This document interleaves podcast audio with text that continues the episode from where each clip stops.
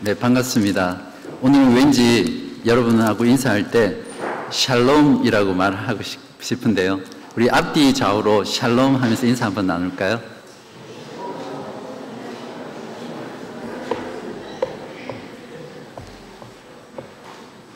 네, 샬롬이 무슨 뜻인지 알, 아시죠? 네, 평강이라는 그런 뜻입니다. 그러면 제가 기도하고 오늘 말씀을 전하도록 하겠습니다.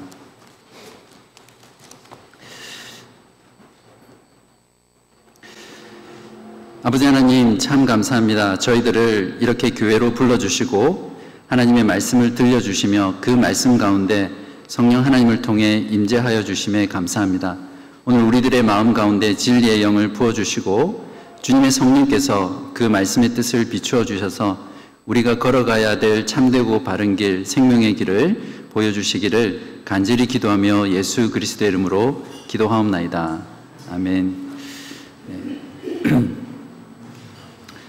어, 오늘은 삽과 검이라는 제목으로 말씀을 나누려고 합니다. 어, 제목을 보시면 좀 의아하실 것 같은데 삽이라는 것은 그 일상생활을 위해서 필요한 그런 도구를 상징하고요. 검이라는 것은 영적인 전투에 필요한 무기라고 생각하시고 오늘 말씀을 들으시면 되겠습니다. 어, 신자라면 저마다 종말에 대한 지식과 믿음을 가지고 있죠. 이것을 다른 말로 종말론이라고 그렇게 부릅니다. 어, 이러한 종말에 대한 지식과 믿음은 반드시 그 신자로 하여금 지금 현재의 삶과 신앙생활에 깊은 영향을 미치게 되어 있습니다. 그래서 이 종말론이 잘못되면 신앙생활도 잘못되겠죠. 종말론에 대한 신자들의 두 가지 극단적인 어, 생각이 있습니다. 첫 번째는 종말에 대한 지나친 두려움 때문에 현실의 삶의 의미를 상실하고 자꾸만 현실에서 도피하려고 하는 거죠. 어, 그러한 것들을 극복하기 위해서 두려움 가운데 술이라든지 쾌락이라든지 그런 것들로 시간을 보내죠. 현대 사회가 중독이 많은 이유가 바로 이러한 종말에 대한 극단적인 생각 또는 개인의 종말에 대한 두려움 때문이라고 할 수 있습니다. 이것과 반대로 또 다른 극단은 그 재림과 종말에 대한 지식은 있지만 그것이 실제 삶에서는 아무런 영향을 주지 못하는 사람입니다. 그저 당장 눈앞에 있는 현실의 문제를 해결하고 또 자신의 필요들을 채우기 위해서 살아가는 그런 사람들입니다. 이런 사람들은 말은 하지 않지만 100살까지 어, 내가 살 수 있을 것이라고 생각하고 주님이 오시더라도 제발 제가 살아있는 동안만은 오시지 말아 주십시오. 이런 생각으로 사는 사람들이죠. 여러분은 이 두 가지 극단 중에 지금 어디에 서 계십니까? 오늘 말씀을 통해서 주님께서 종말에 대한 진리를 가르쳐 주시고 계신데요. 바른 종말에 대한 지식을 알고 종말을 살아가는 성도로서 바른 신앙생활을 하는 저와 여러분이 되시면 좋겠습니다.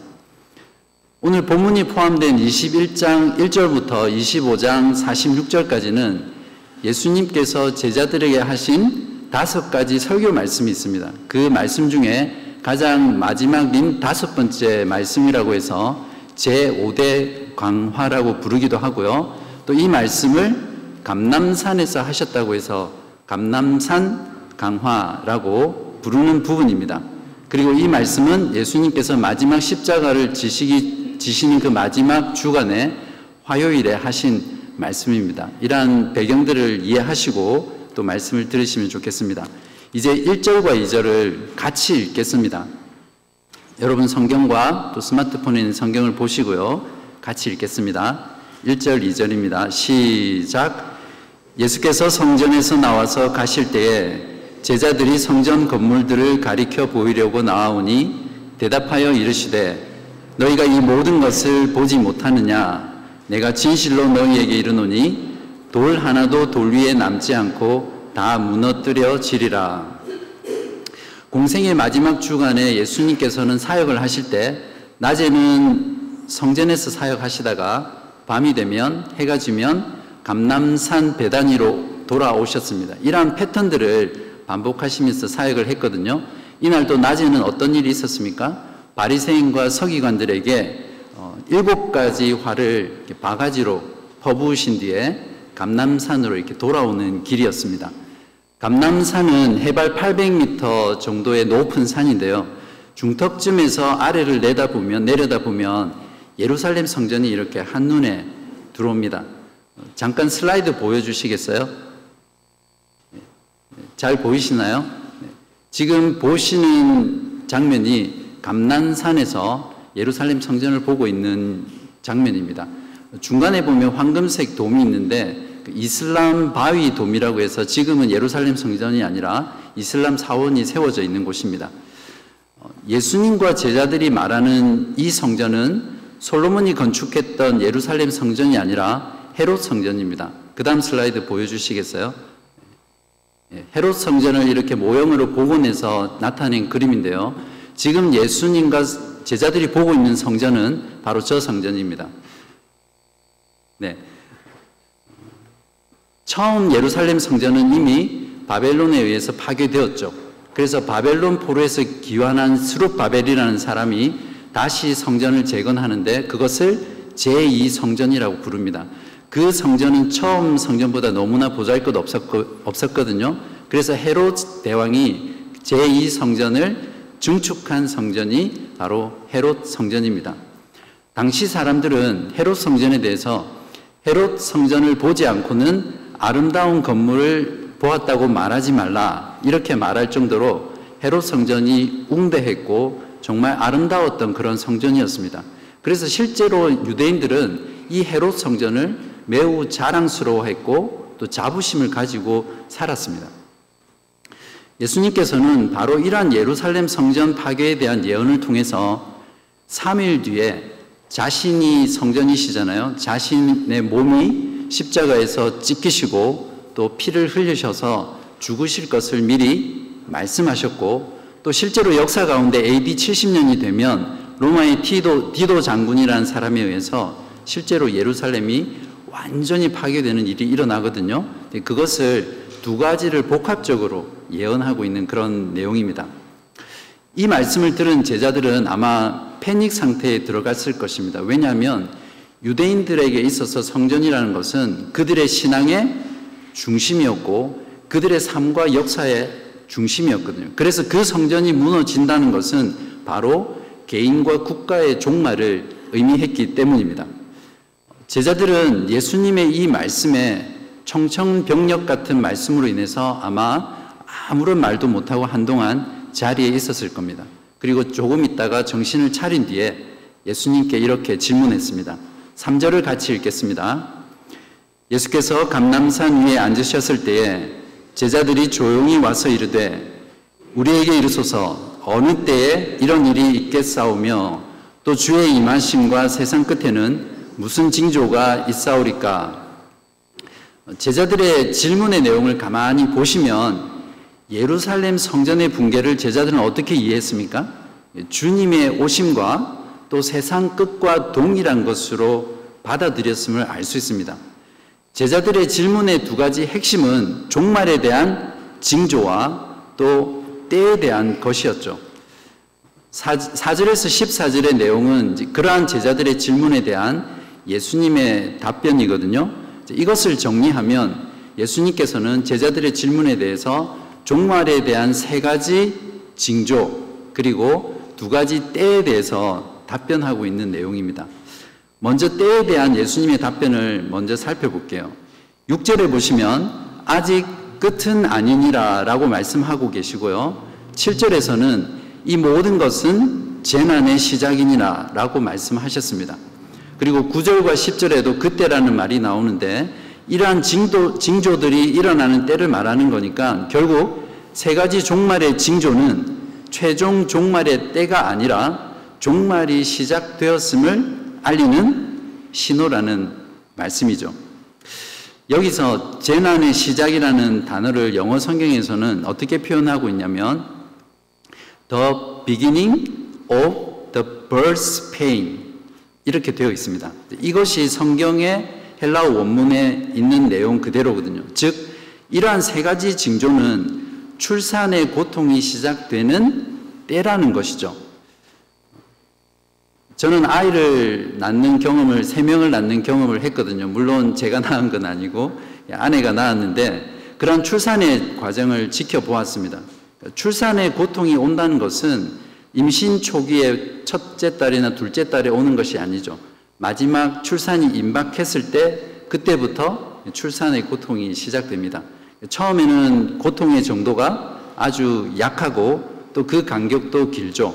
그러다가 출산이 거의 다 다가왔을 때는 출산의 고통도 심해지고 또 그 간격도 굉장히 짧아지는 그런 고통입니다. 그걸 보고 아 이제 아이가 나올 때가 됐구나 네, 그런 생각을 합니다. 저 같은 경우는 뭐 그럴 때 옷도 그냥 입고 자야 될 것 같고 또 신발도 신고 자야 될 것 같은 그런 만반의 준비를 하죠.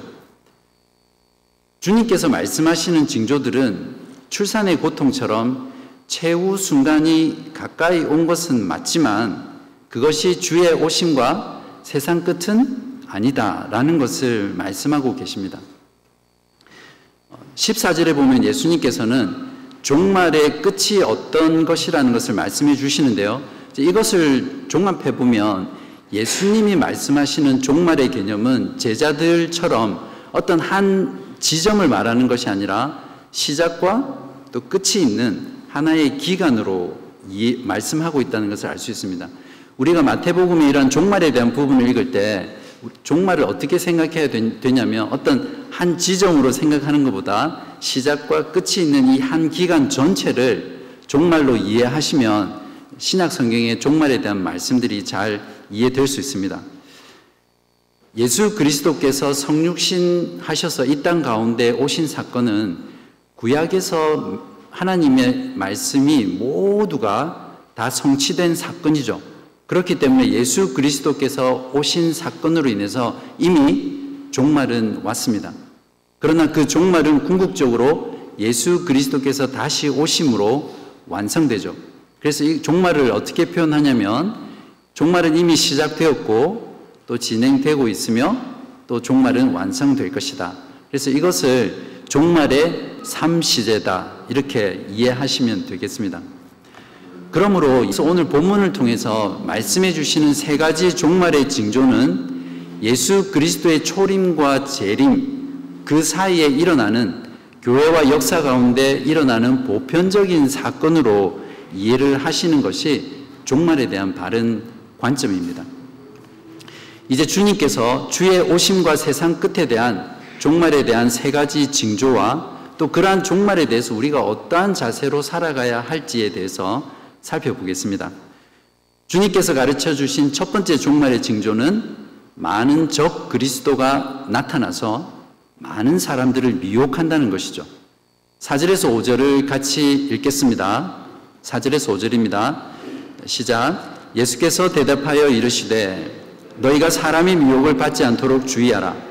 많은 사람이 내 이름으로 와서 이르되 나는 그리스도라 하여 많은 사람을 미혹하리라. 여기서 적 그리스도란 Antichrist 그리스도를 대적하거나 그리스도 흉내를 내는 또는 그리스도의 이름으로 사칭하는 그런 자들을 말하죠. 예수님이 승천하신 이후에 사도 요한은 요한 1서에서 이러한 현상을 잘 설명해 주고 있습니다. 요한 1서 2장 18절을 보시면요. 아이들아, 지금은 마지막 때라. 적 그리스도가 오리라는 말을 너희가 들은 것 같이 지금도 많은 적 그리스도가 일어났으니 그러므로 우리가 마지막 때인 줄 아노라. 이러한 적 그리스도들은 예수 그리스도께서 승천하신 이후에 사도들의 시대에도 끊이지 않고 있었고요. 또 초대교회 때도 많이 있었습니다. 중세교회, 근대교회, 그리고 지금도 이 적 그리스도는 우리가 지금도 보고 듣고 경험하고 있는 자들이잖아요. 2009년 합동신학교 목회 대학원 자료에 의하면 현재 한국에는 500여 개의 이단이 있다고 합니다. 그 중에서 자칭 자신을 하나님이라고 부르는 자가 20명, 자신을 메시아나 재림주라고 말하는 자들은 50명 정도가 있다고 합니다. 그리고 그러한 이단들에 속한 신도수가 200에서 300만 정도로 추정된다고 합니다. 놀랍죠? 별로 안 놀라시는 것 같은데 어, 신천지 경우는 어, 코로나로 인해서 질병관리본부에서 명단을 입수했는데 21만 명을 제출했다고 합니다. 어, 안산홍 증인회 같은 경우는 신천지 두배 되는 신도를 가지고 있는데 50만 명이나 있습니다. 그 외에도 여호와의 증인 8만 명, 구원파 박옥수 계열은 2만 명, 몰문교 7만 명, 정, 정명석 집단은 2만 명이라고 합니다. 어마어마한 이단들이 한국 교회 안에 한국 교회와 해외에 있습니다. 마치 이단 비즈니스가 붐을 일으키는 것 같고 이단들이 부흥하는 것 같은 그런 시대가 바로 우리가 살아가는 시대입니다. 예수께서는 이러한 현상을 종말의 징조로 제시하면서 제자들에게 어떻게 말씀하셨죠? 너희가 미혹받지 않도록 주의하라 라고 말하고 있습니다. 아마 여러분 중에는 한 사람도 없겠지만 그렇다고 해서 절대 안심하셔서는 안 됩니다. 여러분이 잠깐이라도 진리의 정신줄을 놓고 계시면 여러분이 교단, 이단 교주를 찬양하는 그러한 여러분 자신을 발견하게 될지도 모릅니다. 지금은 분명 종말의 때죠. 많은 적 그리스도가 성행하고 있고요. 많은 사람들이 미혹되어서 그들을 추종하는 그런 시대입니다. 그러나 끝은 아닙니다. 주님의 경고를 기울이시기 바랍니다. 이러한 때에 사람의 미혹을 받지 않도록 특별히 주의하시기 바랍니다. 다음으로 예수 그리스도께서 가르쳐 주신 종말의 징조는 재난이 많은 곳에서 일어난다는 것이죠. 6절에서 8절을 또 같이 읽어보겠습니다. 시작. 난리와 난리 소문을 듣겠으나 너희는 삼가 두려워하지 말라. 이런 일이 있어야 하되 아직 끝은 아니니라. 민족이 민족을 나라가 나라를 대적하여 일어나겠고 곳곳에 기근과 지진이 있으리니 이 모든 것은 재난의 시작이니라. 전쟁, 기근, 지진 같은 이런 재난이나 자연 재해들은 제자들의 시대로부터 지금까지 온 세상 가운데 끊임없이 일어나고 있는 현상들입니다. 실제로 제자들은 그들이 사는 동안에 전쟁과 기근과 지진을 계속해서 경험했었습니다. 교회사 전체를 보더라도 교회는 늘 전쟁 가운데 휩싸여 있었죠. 로마 제국, 게르만 제국과의 전쟁, 이슬람과의 전쟁, 그리고 십자군 전쟁 같은 것들을 보면 교회 사는 한마디로 전쟁 가운데 있는 역사다. 그렇게 볼 수도 있죠. 현대 세계는 이미 1차, 2차 세계대전에 참혹한 전쟁을 경험했고요. 지금도 중동과 아프리카 지역에는 수많은 내전들이 일어나고 있습니다. 얼마 전에는 이스라엘과 하마스 간의 전쟁으로 인해서 수많은 희생자와 또 수많은 어, 사상자들을 내고 있죠. 어, 여러분도 생생하게 기억하시겠지만 세계 10대 지진 중 가장 많은 사, 상자를 낸 지진이 어떤 지진입니까? 2004년 12월 16, 26일 복싱데이입니다. 강도 9.1의 강한 대지진이 일어났던 인도 수마트라죠. 거기에서 그 지진으로 일어난 쓰나미로 인해서 약 22만 명 정도가 사망됐다라고 우리들은 잘 알고 있습니다. 또한 지금 온 세계는 코로나19라는 세계적인 전염병으로 인해서 지금도 우리들은 그 공포와 두려움의 한가운데 살아가고 있잖아요. 사람들을 미혹하기 가장 쉬운 방법이, 방법이 무엇이냐면 이러한 전쟁, 기근, 지진, 전염병, 이러한 현상들을 이용해서 이제 종말이 곧 다가왔다. 이제 세상이 끝날 날, 지구가 멸망할 날이 얼마 남지 않았다라고 사람들을 미혹해요. 그렇게 하면 사람들이 너무너무 잘 넘어가거든요. 분명히 재난의 창, 창골은 종말이 다가오고 있음을 알리는 징조입니다. 그러나 끝은 아님을 우리가 알아야 합니다. 그래서 예수님께서는 제자들과 우리들에게 이러한 징조를 너희들이 보더라도 종말이 임박한 것은 맞지만 끝은 아니기 때문에 그것으로 인해서 삼가 두려워하지 말라라는 겁니다. 여기서 삼가 두려워하지 말라는 것은 건투 선수가 자신의 얼굴을 막 기 위해서 이렇게 손을 올리는 것 같은 거거든요. 그 손을 내리라는 거죠. 그러니까 불필요한 두려움 가운데 염려하면서 불안해 하지 말라는 말씀입니다. 혹시 여러분 가운데 세상 가운데 떠도는 종말에 대한 여러 가지 이야기들 또 그러한 유튜브를 보면서 정말 종말이 얼마 남지 않았다라고 생각하면서 불안과 염려와 두려움에 빠져서 살아가시는 분 계십니까? 혹시 그런 분 계신다면 오늘 주님의 말씀에 귀를 기울이시기 바랍니다. 무엇이죠? 너희는 삼가 두려워하지 말라. 예수께서 세 번째로 가르쳐 주신 주의 오심과 세상 끝에 대한 종말의 징조와 그에 대한 종말의 징조는 성도들에 대한 박해와 배교가 있다는 것이죠. 9절에서 13절 역시 같이 읽겠습니다. 시작. 그때 사람들이 너희를 환난에 넘겨주겠으며 너희를 죽이리니 너희가 내 이름 때문에 모든 민족에게 미움을 받으리라. 그때에 많은 사람이 실족하게 되어 서로 잡아주고 서로 미워하겠으며 거짓 선지자가 많이 일어나 많은 사람을 미혹하겠으며 불법이 성함으로 많은 사람의 사랑이 식어지리라. 그러나 끝까지 견디는 자는 구원을 얻으리라. 예수님의 열두 사도들은 모두 순교 당했습니다.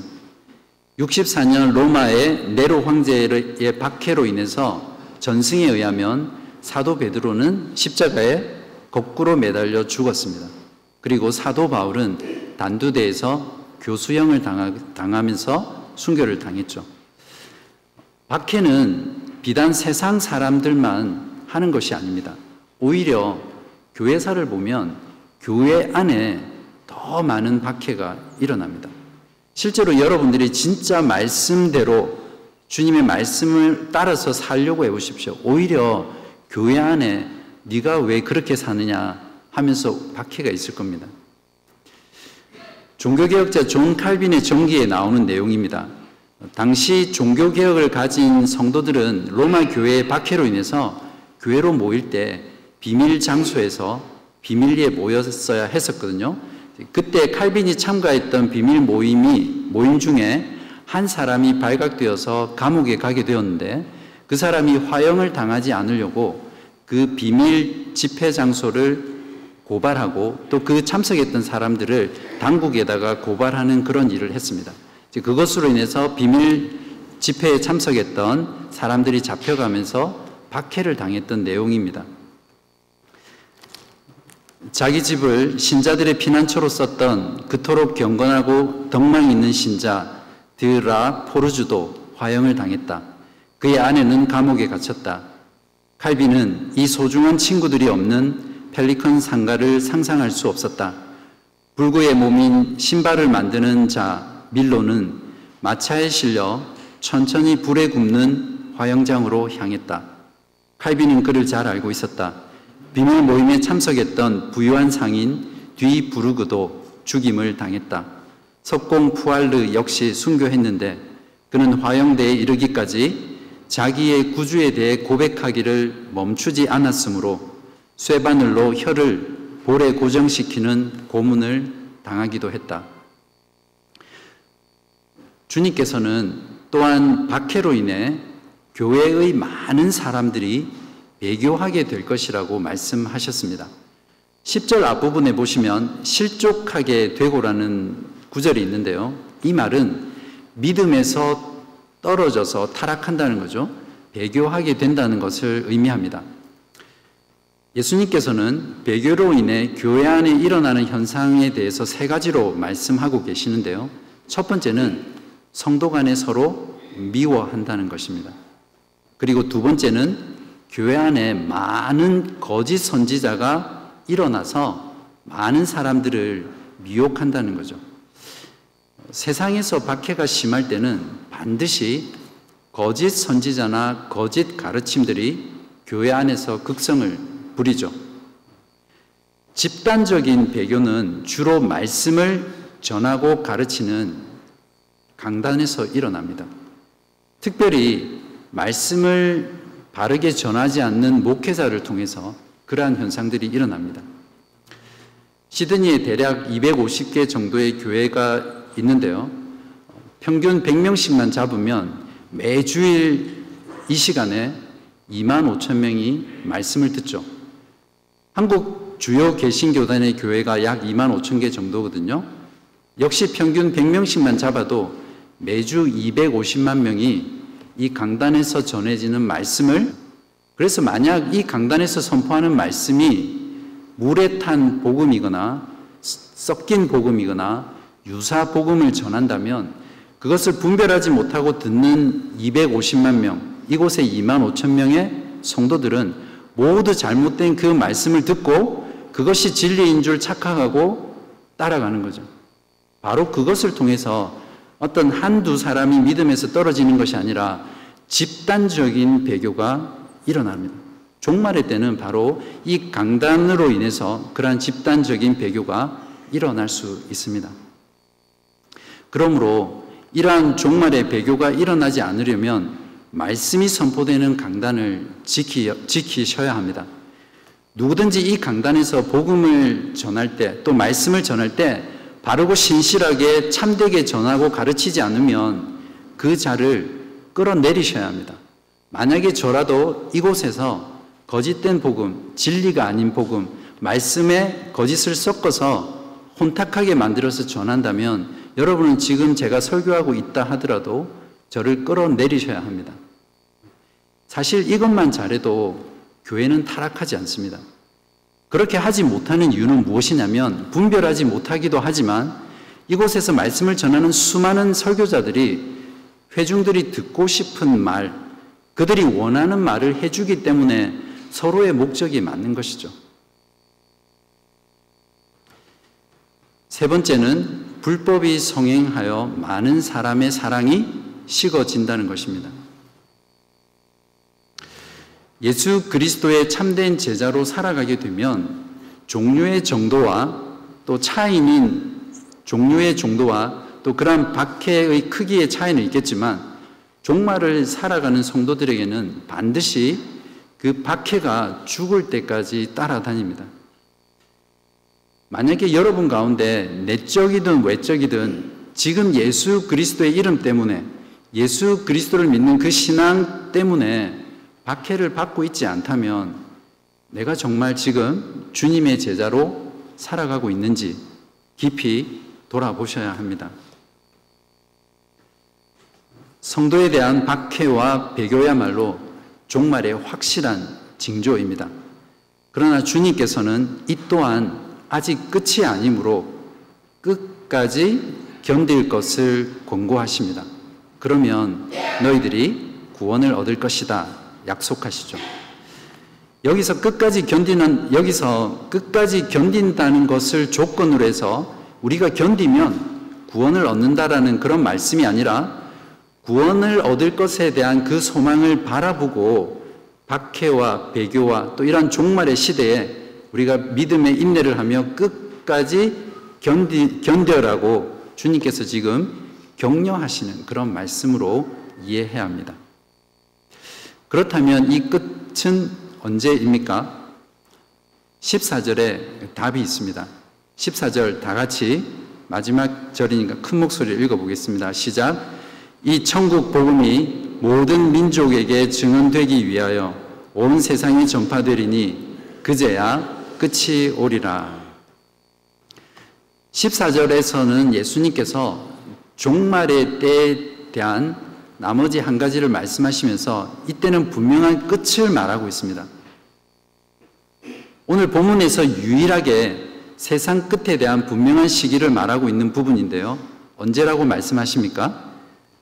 천국 복음이 온 세상의 모든 민족에게 전파되는 때입니다. 이 말씀은 우리가 복음을 열심히 전하면 끝이 온다는 그런 말씀이 아닙니다.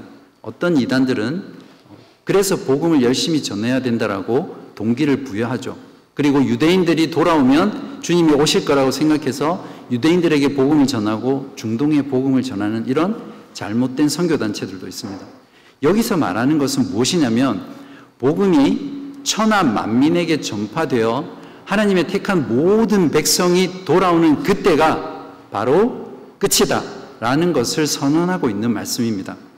그러니까 우리는 이 14절 말씀을 통해서 종말을 기다리는 성도들은 주님이 오셔서 세상이 끝나는 그날까지 복음을 전파하며 살아가야 한다라고 이 말씀을 이해해야 합니다. 승천하시기 전에 예수님께서는 제자들에게 위대한 지상 명령을 주셨죠. 이 명령은 그때 제자들에게만 주신 것이 아니라 예수 그리스도의 십자가의 죽으심과 부활과 오순절 성령 강림 사건으로 탄생하는 신약의 모든 교회와 성도들에게 주신 위대한 명령이죠. 마태복음 28장 18절에서 19절입니다. 예수께서 나와 말씀하여 이르시되 하늘과 땅의 모든 권세를 내게 주셨으니 그러므로 너희는 가서 모든 민족을 제자로 삼아 아버지와 아들과 성령의 이름으로 세례를 베풀고 내가 너희에게 분부한 모든 것을 가르쳐 지키게 하라. 볼지어다 내가 세상 끝날까지 너희와 항상 함께 있으리라 하시니라. 예수께서는 승천하시기 전에 제자들에게 이렇게 또 말씀하셨습니다. 오직 성령이 너희에게 임하시면 너희가 권능을 받고 예루살렘과 유대와 사마리아와 땅 끝까지 이르러 무엇이 된다고요? 내 증인이 되리라. 이렇게 말씀하셨습니다. 이것이 종말을 살아가는 교회와 그에 속한 모든 성도들이 존재해야 될 이유입니다. 이제 말씀을 정리해 보겠습니다. 오늘 본문에서 종말에 대한 예수님의 가르침은 어렵지 않습니다. 적 그리스도가 많이 나타나고 재난이 있을 것이며 성도의 박해와 배교가 있을 것이지만 아직 끝은 아니라 시작이다. 그래서 그러한 징조들이 나타날 때 너희들이 미혹되지 말고 두려워하지 말고 끝까지 견디면서 주님 오실 때까지 온 세상이 복음을 듣도록 복음을 전파하며 살아가라 라는 것이 오늘 본문의 주님의 말씀입니다. 쉽죠? 지금 우리 모두는 종말을 살아가는 성도들입니다. 종말의 시대를 살아가는 성도들에게 종말에 대한 바른 관점을 사, 가지고 살아가는 것은 바른 신앙 생활에 있어서 절대적으로 중요합니다. 분명히 이러한 종말의 징조들을 통해서 지금 우리가 사는 시대는 주님의 오심과 세상 끝이 얼마 남지 않았다라는 그러한 긴장을 절대 놓쳐서는 안 됩니다. 그러나 동시에 그것이 아직 끝이 아니라 시작이라는 관점 역시 붙잡아야 하는 거죠. 종말에 대한 관점은 이렇게 두 극단 사이에서 균형을 가지고 살아가야 합니다. 종말의 징조로 인해서 지나친 두려움과 염려에 빠져서 현실의 삶을 등한히 하고 또 자꾸만 현실에서 도피하려고 해서는 안 되겠죠. 또한 오히려 저와 여러분에게 더 큰 문제는 무엇이냐면, 더 큰 도전은 무엇이냐면, 종말에 대한 영적인 무감각함과 그것으로 인한 영적인 게으름, 영적인 나태함과 태만입니다. 마치 주님이 오시지 않을 것처럼, 세상이 끝나지 않을 것처럼, 지금 우리 눈에 보이는 현실의 삶에 올인하고 살아가는 것이 혹시 우리들의 모습은 아닙니까?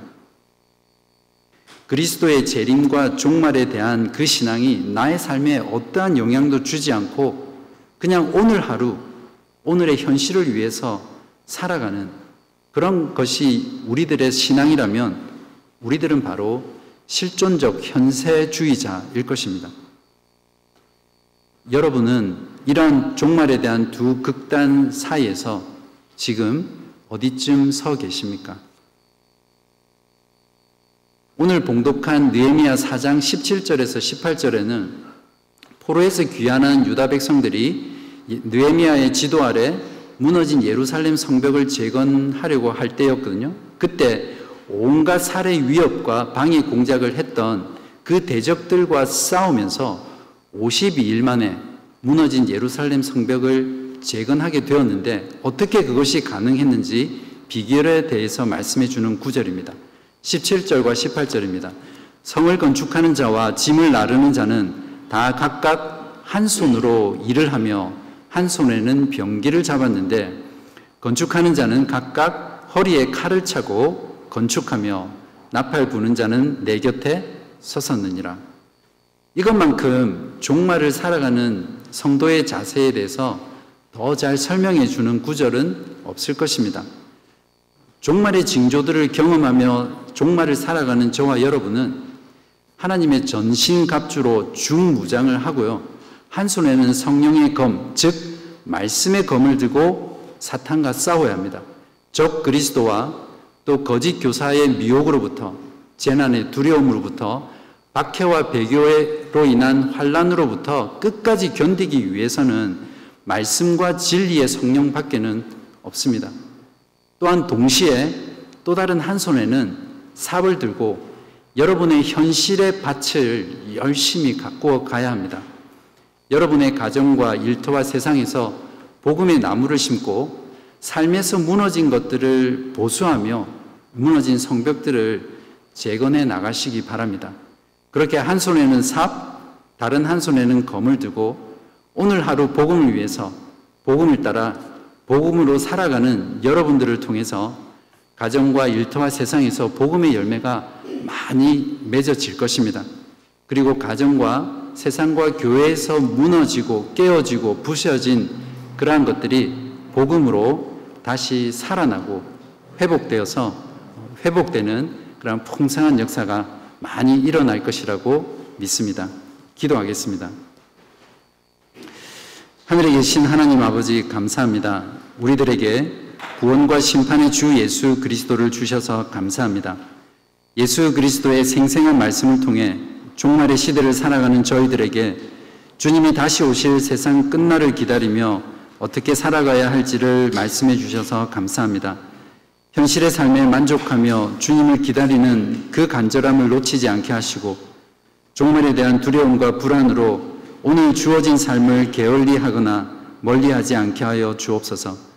주님 오시는 그날까지 주님께서 교회와 그에 속한 성도들에게 주신 예수 그리스도의 복음을 온 세상에 증거하는 사명을 늘 깨어서 맡은 바 충성을 다하며 살아가는 저희 되게 하여 주시기를 우리 주 예수 그리스도 이름으로 간절히 기도하옵나이다. 아멘.